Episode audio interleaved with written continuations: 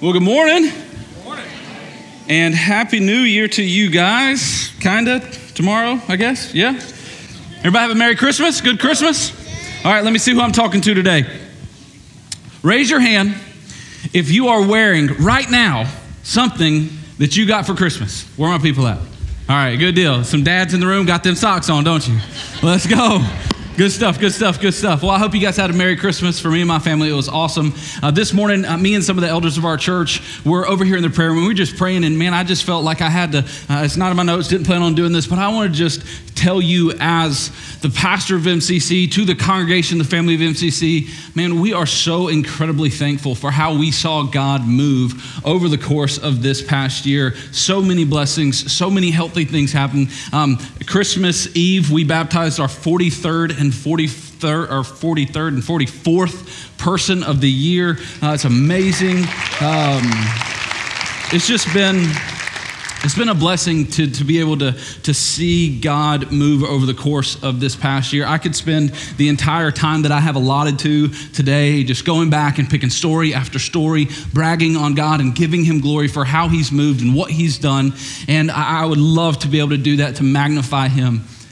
But guys, what I uh, sat down and as went through the kind of this, that little lull in the calendar right here between Christmas and New Year's, I sat down and started thinking about what, is, what does God want me to be able to communicate to our people, and how do we talk to, and what should we lean into in this weird kind of in between, not having been in the new year, but not kind of still in the old year day. What do we do? What do we go to? And I thought about, well, maybe we should go back to just do a giant recap of everything that was in the book of Hebrews from chapters one to chapter eleven. And I was like, ah, we don't have, you know, three hours for that, Trent. You can't do that.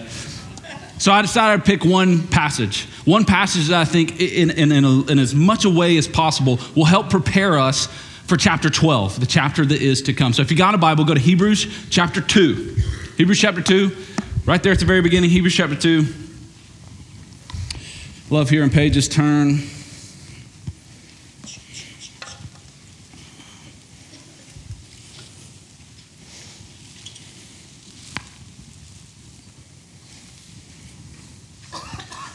All right. Hopefully you're there. Hopefully you know how to find Hebrews by now. Hebrews chapter two, starting verse one. Go down to verse four. This is the word of God. Therefore, we must pay much closer attention to what we have heard, lest we drift away from it. For since the message declared by angels proved to be reliable, and every transgression or disobedience received a just retribution, how shall we escape if we neglect such a great salvation? It was declared at first by the Lord, and it was attested to us by those who had heard, while God also bore witness by signs and wonders and various miracles and gifts of the Holy Spirit distributed according to his will. We're going to dive into this today. Let's pray, church. Father God, we thank you that we can get here together today on this very last day of this year that you have given us, and know that today, this day that you have given us, it is the Lord's day. We're going to rejoice. We're going to be glad. We're going to look at where we've been so we can hopefully continue to be people who walk step in step with you as you continue to call us yours, your family, your people, and draw us more and more into who you've created us to be. In your name, amen. Amen. See, a lot of times when you kind of hit this part of the year, you begin looking forward into what is going to be the next year. And a lot of times when we do this, we start thinking about where we want to get out there, all right? So in twenty twenty-four, what do I want to see? I don't know what your there is today, but for some of you, your there may be. Uh, in twenty twenty-four, I want to lose some parts of me. Some I want there to be less of me to love in twenty twenty-four. For some of you, you want to, to get out of some debt that you got into in twenty twenty-three. twenty-three wasn't an easy year financially for any of us. We were paying seventeen dollars for gallons of milk and stuff, and it was wild out there. Um, and hopefully twenty twenty-four will, will maybe be a better year. It is going to be an election year, so that should be interesting. So we got a lot to look forward to in twenty twenty-four, but for all of us, around this time of the year, we start thinking and thinking about who we want to be out there. Things that we wish we would have done better in twenty twenty-three, or all those things that we want to be. We want to restore some relationships. We want to be a better parent. We want to be a better student at school. We want to get into that college, and this is the really time when that matters. All of us have something that we want to be out there, but what sometimes happens is when we start thinking about resolutions and things out there that we want to get to, we fail to ask a really important question. And that's the question I want to lean into today as we get ready to talk about this passage in Hebrews. It's not so much what do I need to do to get there, whether that's marriage, whether that's being a parent, whether that's being financially free, whether that's something in my health, whether that's being someone who knows more about Scripture, whether that's being someone who is less anxious. Whatever your there is, it's great. It's great that you have a goal. It's great that you want to get there. But if we want to get there, we have to ask this question. How did I even get here? How did I get here? Because sometimes here is debt, divorce, addicted, and sometimes divorce is, sometimes it's asking this question, well, how did it even get like this? See, sometimes we can get so consumed on what's out there that we don't re- really look back in the rearview and go, well, how did it get like this? What if some of the clues and the answers to getting there is actually bound up in what got you here? What got you here? Now, let's talk about here for a second. First of all, I'm really, really, really glad you're here. I think this is a great step. This is a great opportunity to figure out how you can get to wherever there is for you. It's being gathered together with the body of Christ. Now, the problem with these questions, questions like, how did I even get here? And how did I even get like this? Is think back to the times in your life when you've asked yourself these questions. How did I even get here? How did I even get like this? When did you ask those questions? When things were going great? You know, the the the, the day, you know, of your wedding. You, uh, most hopefully you weren't asking that question today, everybody. How did I get here? Oh, that was crazy. You know, some of you woke up in Las Vegas, so how did we get here? You know? No, for most of us, we don't ask questions like, how did I even get here, when things are going great. We ask these questions when we run into a wall, when the stuff hits the fan, when we get served divorce papers, when we show back up at our rental property and it says that we have been kicked out, when the boss brings us in and says, hey, because of your performance, I'm gonna have to let you go. These are those moments in time when really terrible or things we didn't see coming, things happen. Those are the moments where we go, how did I get here? How did it get like this? And the reason why we don't ask those things when things are okay or good or just run of the mill or going kind of through the motions. The reason we don't ask those things and the reason we ask them when things are banging into the wall and things get catastrophic level is because we don't understand and we didn't pay attention to how we got from where we were to where we currently are. And the reason that happens is because of this, drift. This is what the pastors of the church in Hebrews is talking to them at the very beginning. It's what we talked through a lot as we went through the book of Hebrews. This thing that is drift. The reason we bump into those things and ask ourselves these big crazy questions like, how did I get here? It's because, right, you didn't even feel it happening. It wasn't drastic, it was a drift. Drift means to be carried away slowly. So slow, this is the key, this is the key of a drift. It is so slow that you don't even realize it's happening. The thing about drift is drift is one of the things that you don't really have to try hard to do. You know what you have to do to drift? No. Nothing. You just don't do anything and you'll drift. That's the way the world works. Nobody set out, nobody in this room set out to just, you know, hey, I am going to be dependent on some substance. Nobody set out to go, you know what? We're gonna give this marriage thing a good three-year college try and then we'll get a divorce. Nobody sets out to be overweight. Nobody sets out to be dependent on substance. Nobody sets out to be in credit card debt. Nobody sets out to do those things. But when you look around at our society, those are some of the things that plague us. I think the reason a lot of that happens is because the devil loves drift. The devil loves drift. See, Satan is your enemy and he hates you. And the primary reason he hates you is not really about you. Everything that Satan would ever do in your life, he's looking over your head and looking at the Father and saying, do you see what I'm doing to them? He loves drift. Satan is less concerned with you becoming crazy, addicted and hanging by a thread mentally today. What he's more so after is undermining your mental health today. And if over and over, and slowly and progressively, he can continue to do that, he can get you to a really dangerous place. He's not after you being kicked out or evicted from your home today. He's just after you making some really stupid financial decisions over and over and over again and creating some really, really bad habits that get you into those places. See, Satan loves drift. Let me talk to the parents in the room because we've got a room full of kids. Kids, make some noise. Kids. It's good to have you guys here, all right? All right? Don't elbow your parents. I, I usually tell wives and husbands not to elbow each other when I'm talking to them. You, you're not allowed to elbow your parents here, okay? When it comes to drift in families, this is where some of Satan's best work, unfortunately, takes place.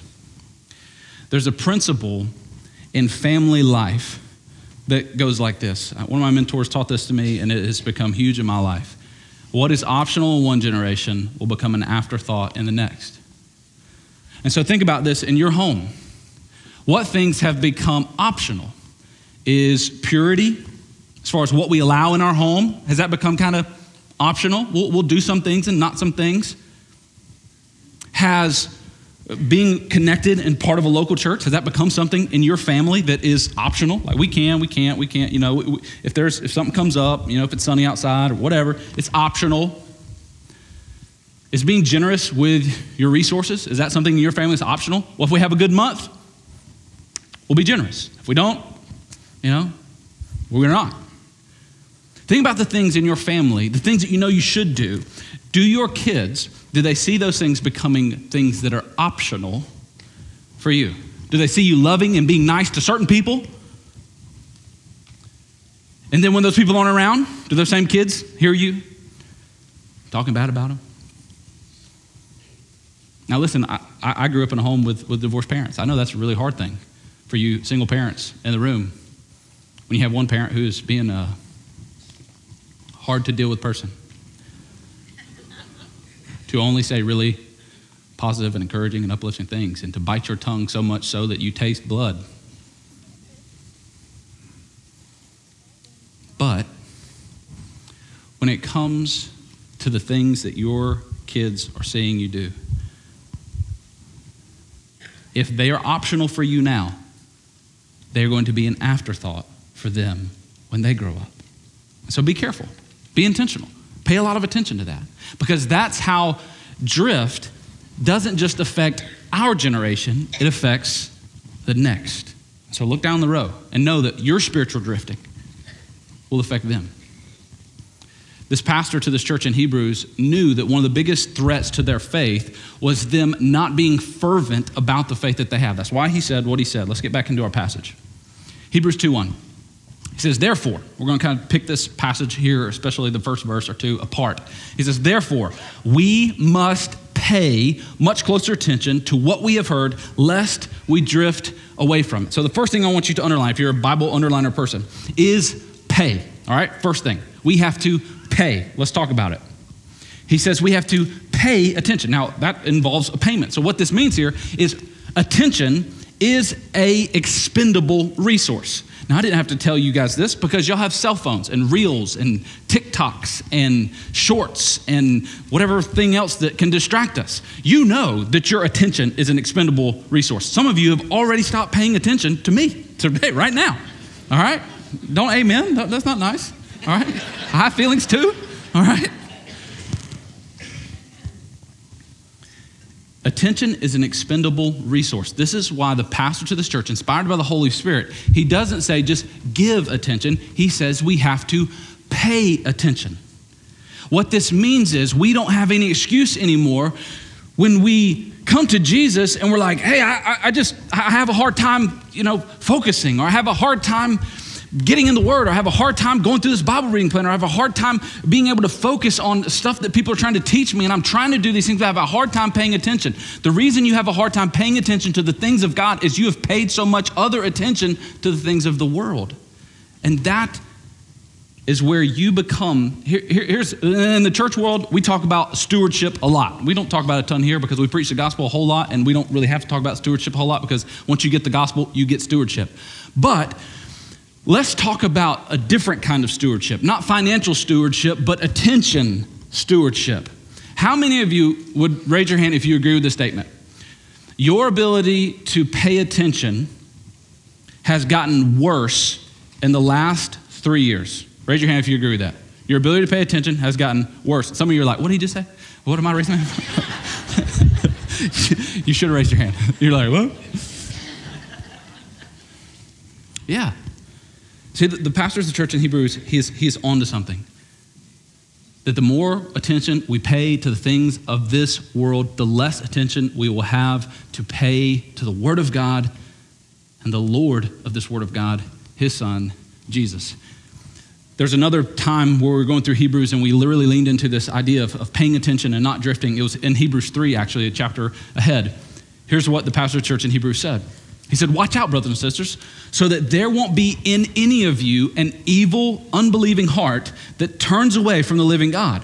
But, and this is what he does to basically tell them how to not have that evil, unbelieving heart. He says, instead, let's encourage each other daily. He's saying this, this endeavor that is paying attention and not drifting away is a group affair. It's a group project. We need each other to do this. Encourage each other daily while it's still called today, so that none of you is hardened by sin's deception.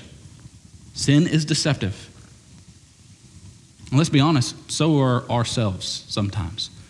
Anybody, can you think back this past year, something that you talked yourself into that you knew was a bad idea while you were talking yourself into it? Yeah, me too. For we have become participants in Christ if we hold firmly until the end. He's saying, okay, you remember that first love feeling. You remember that first time you heard the gospel. You remember your baptism moment. You remember that camp or that high or that coming off of that women's conference. You remember those things. He says, hold firmly till the end the reality that you had when? At the start. So like Christmas Eve, we baptized two, two women. And if we had been up there on Christmas Eve after baptism, and up there had been a representative from our missions team, we got two mission trips coming up in twenty twenty-four, one to Ghana and one to Kenya. Those are gonna be awesome trips, awesome experience. We'd love for you guys to be a part of that. If we had been up there right after we had got them out of the water, they haven't even dried off yet, and we're like, hey, um, what do you think about going on a mission trip? Both of them would have probably been like, sign me up, all right? Why? Because they've got that feeling in there, that obedient, they're like, I'm in love with Jesus, I wanna do what he's calling me to do. How many of us, man, sometimes it's hard to stick with that though. And we wish we could get back to the what we would maybe even entitle the, the good old days of our faith. When if God said jump, we said how high? Let's keep going in our passage. He says, therefore we must pay much closer attention to what we have heard, lest we drift away from it. So we talked about paying attention. Let's lean in specifically to attention. If you're taking notes, write this down. When it comes to attention, what has your attention will determine your direction. What has your attention will determine your direction.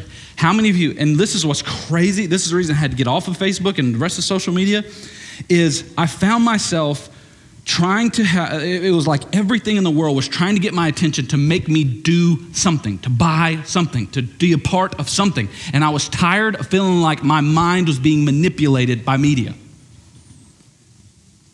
Because what I found is courses of time would go on, and because I had paid attention to that ad for months at a time, you know, I kind of found myself sometimes just driving going, you know what, I probably need that thing. You know, because it had got my attention over and over, not big attention, just to scroll past attention, but getting my attention dozens, maybe even hundreds of times had gotten me to the place where I was like, oh no, yeah, I think that's the direction I need to go. What has your attention will determine your direction. Now this is potentially really, really dangerous. Because you've got to ask yourself, what has my attention right now?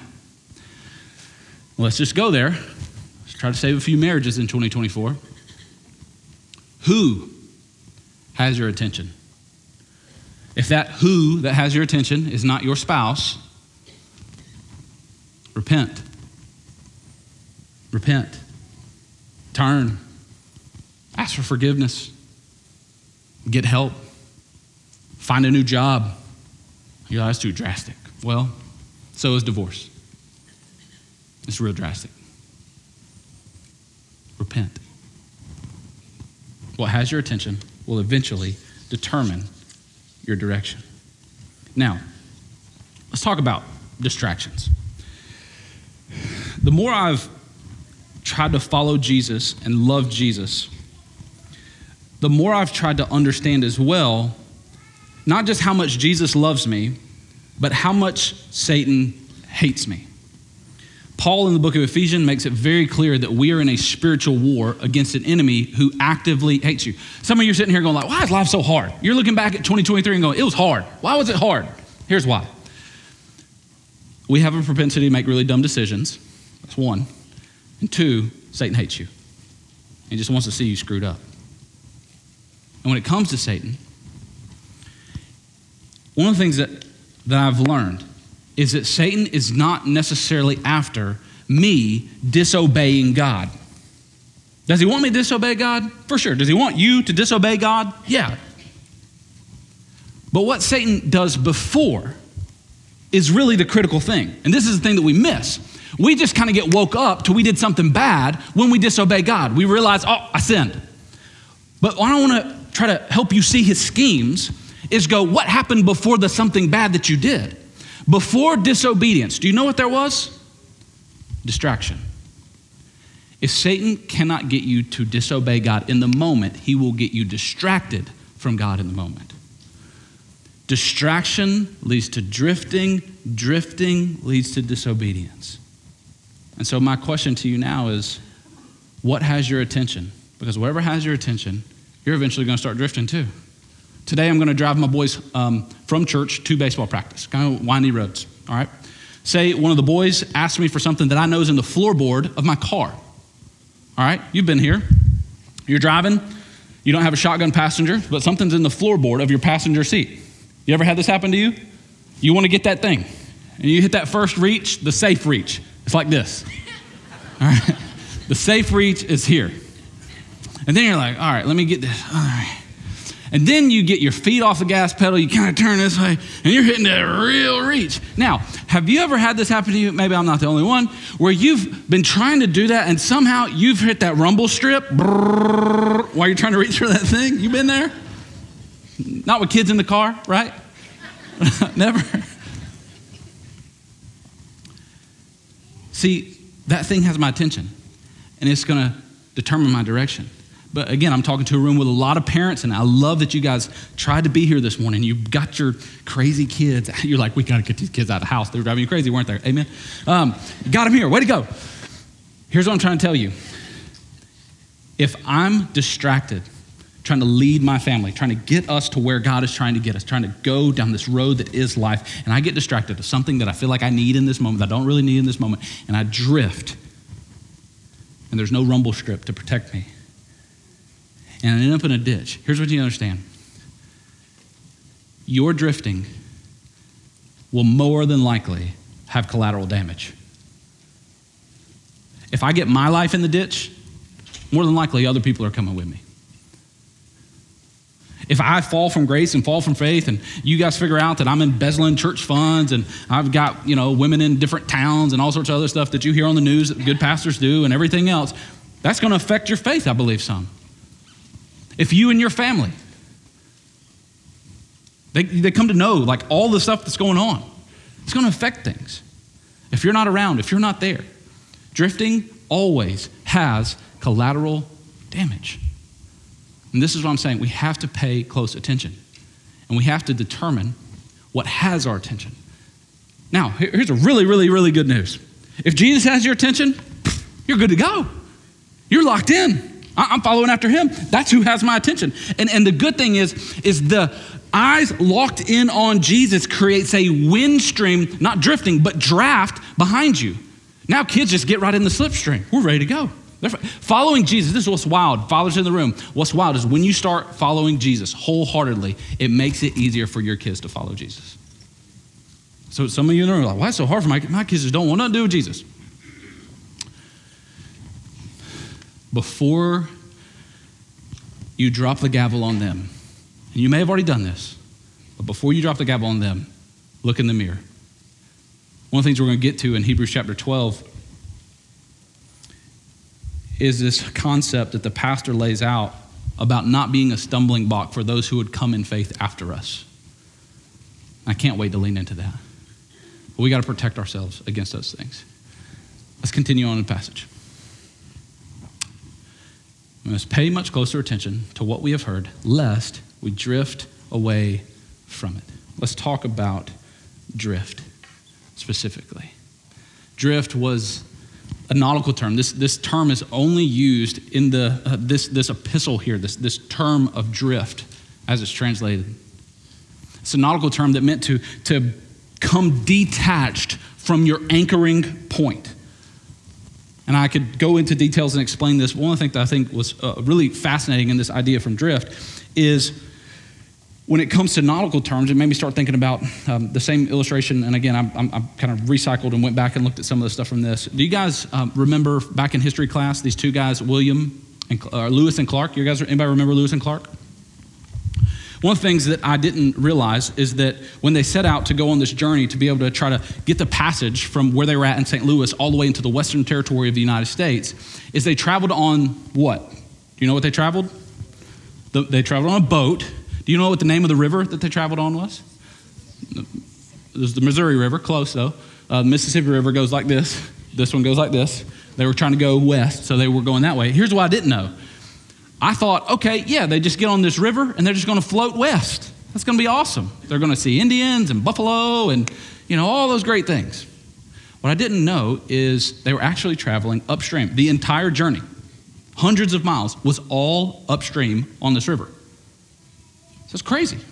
And as I went back through the book and, and read through some things, the recurring phrase that these two men had, and they faced all sorts of stuff, dysentery, which is like diarrhea on steroids, um, attacks from people, multiple parties of, of their little crew died during this giant epic journey. Um, they had all sorts of terrible things happen to them, poison ivies, poisonous snakes, all sorts of things, drastic, terrible thing. And they are continuing to go upstream up this river.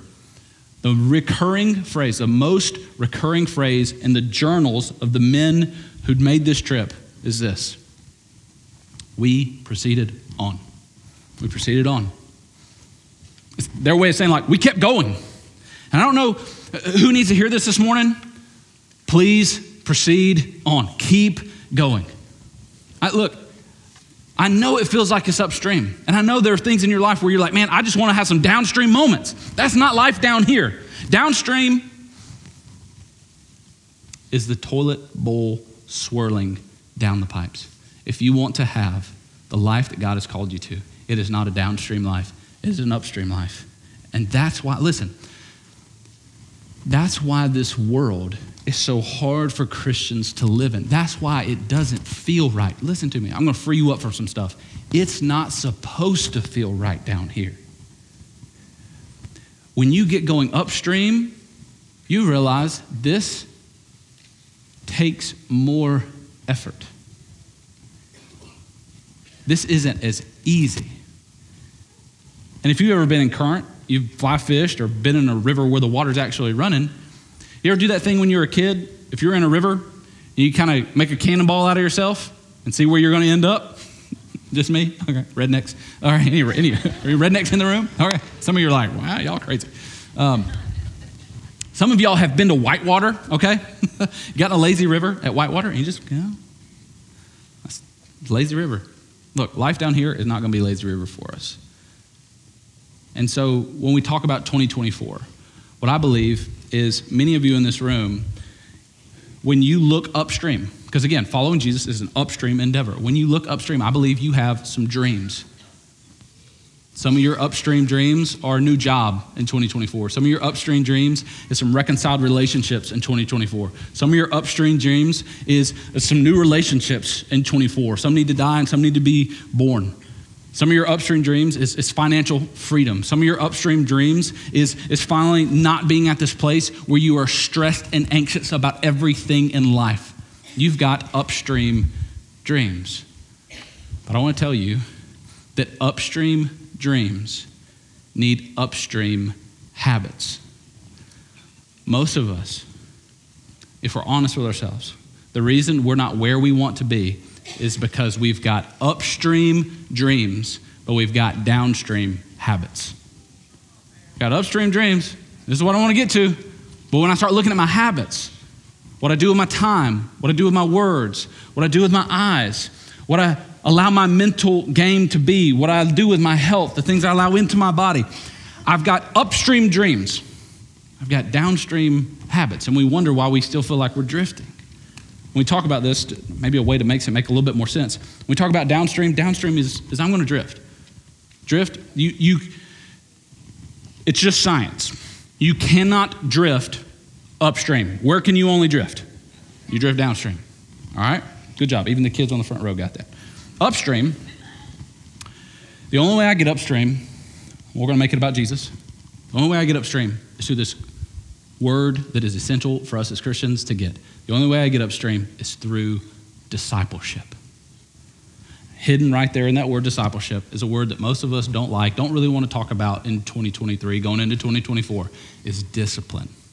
I can't wait to hit the passage of Hebrews where he goes really quick into it. And he says, no discipline seems pleasant at the time, which everybody collectively said, duh. No discipline seems pleasant at the time, but painful. However, later on, when it has tested, it yields a harvest of righteousness and peace. That's Hebrews twelve eleven. Some of you, that needs to be your verse for the year. Hebrews twelve eleven. You want to go upstream. The only way you get upstream is discipleship. The only way you get into discipleship is through discipline. Jesus knew this. He didn't hide this from his disciples. And if you find a church where they hide this from you, you have not found a gospel-centered church. But Jesus made this very abundantly clear to his disciples and to us as anybody who would come after him now. He said these words in the Gospel of Luke nine twenty-three. He said to all, and you're in this all, if anyone would come after me, let him or her deny their self and take up their cross daily and follow me. Now, where Jesus went was uphill, was upstream. Upstream, uphill to this place called Golgotha, where he carried his cross for you and for me, gave his life for you and for me there upon that cross so that we could have life in him. So when we follow him, we have to understand that that following of him is an upstream endeavor. Now the good news is, he promises, this is what Christmas was all about, he promises not to be God all the way upstream, going, come on! Get your life together. Get your finances right. Oh, don't buy those shoes. You don't need those shoes. You already have shoes. Don't do that. Oh, don't tell them they're just like their father. That's going to scar them for life. Don't say that. He doesn't do those things upstream. Jesus goes, walks back downstream, and gets with us because he's God with us. Now, here's what y'all wish he would do. Titus, come up here, man. Come here, Titus.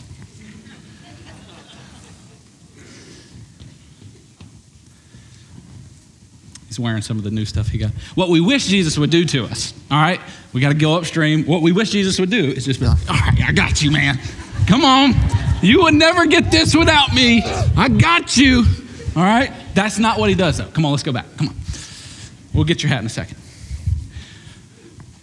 Here's what he does do, though. Let's take a few steps. Take a few steps. Take a few steps. All right, we got this, man. We're getting this. We're getting this. All right, good. All right, oh, oh, oh. There's something poisonous right there, all right? Now listen, uh, you don't have the self-control to get over that. So here's what we're gonna do. All right, you feel good? Let's keep going then.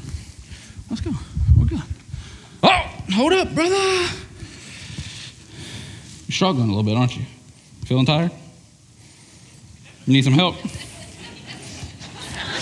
Now look, this is a great example. We didn't play, we didn't plan this. This is a lot of us, right? Jesus, I don't know what I need. I have no, I literally don't know. And this is great because then Jesus goes, all right, oh, that's what I need to hear. You just don't know. Thank you for not pretending like you had all the answers. I'm carrying you on through. All right, thank you, buddy. You grab your hat and run on down there.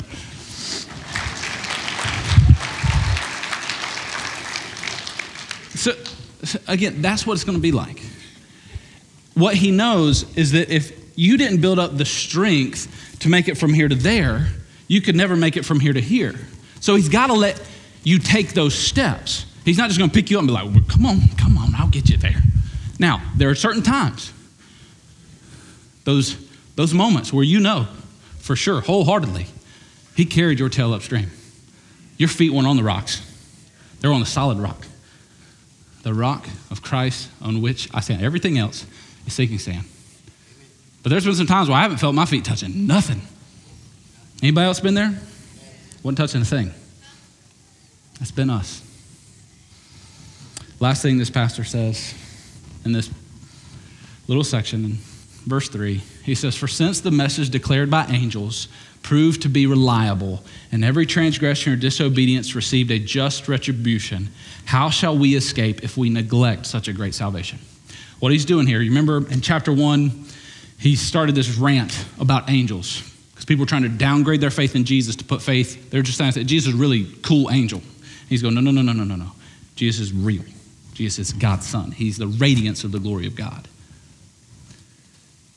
What he's saying here is what is a literary form of a lesser than to greater than argument.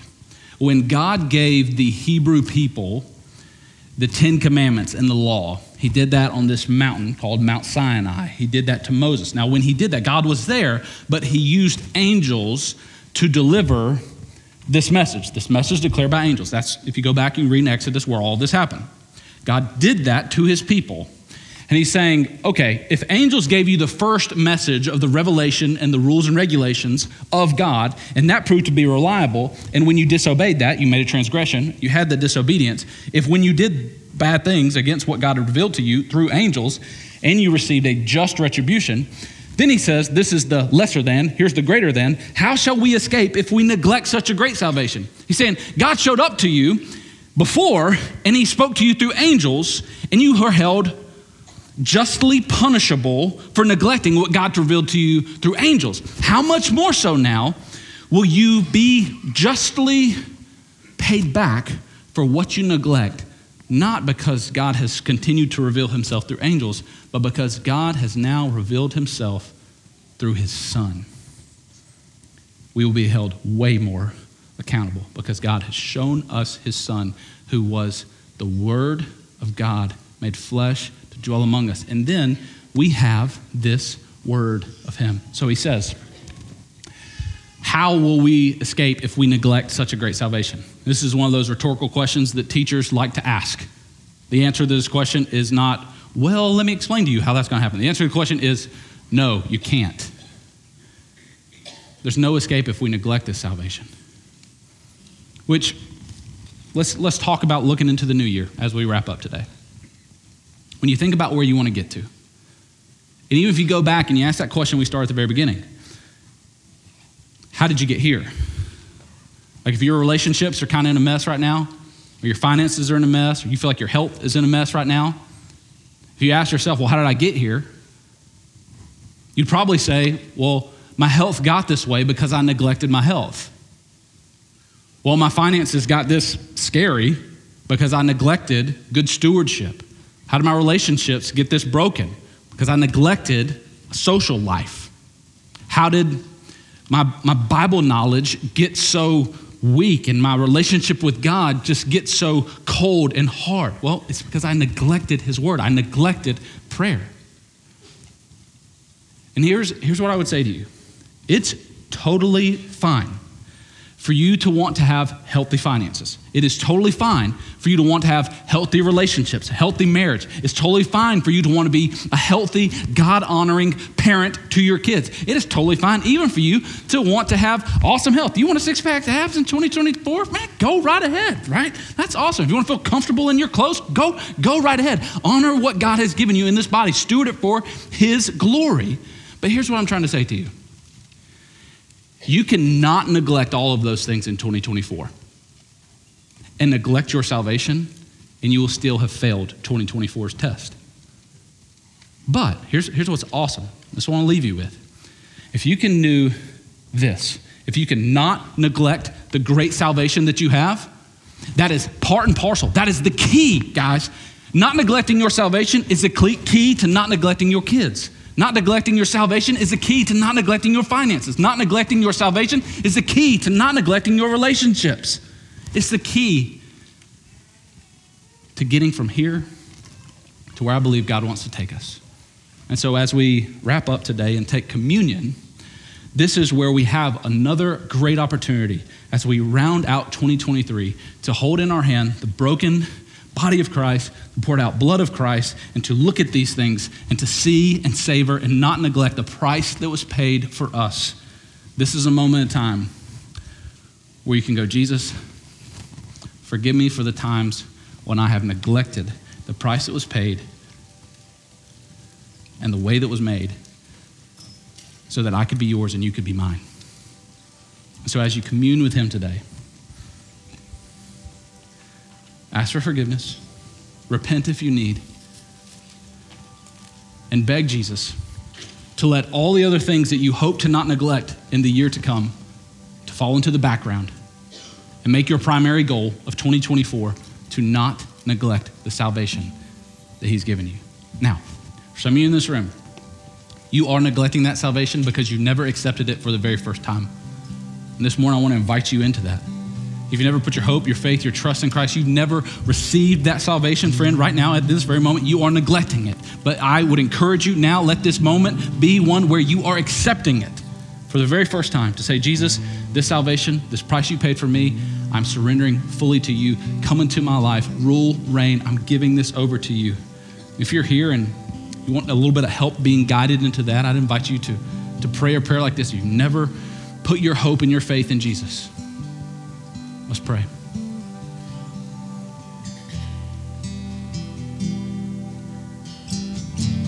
Jesus, forgive me for neglecting you. Forgive me for neglecting this price that was paid for me. I put my faith and my trust in you, my hope in you. Turn away from the way I had lived. And I ask you to crucify my old life so that I can have new life in you. Help me to carry my cross upstream from this moment forward as I follow you from this day forward and forevermore. In your name, Jesus.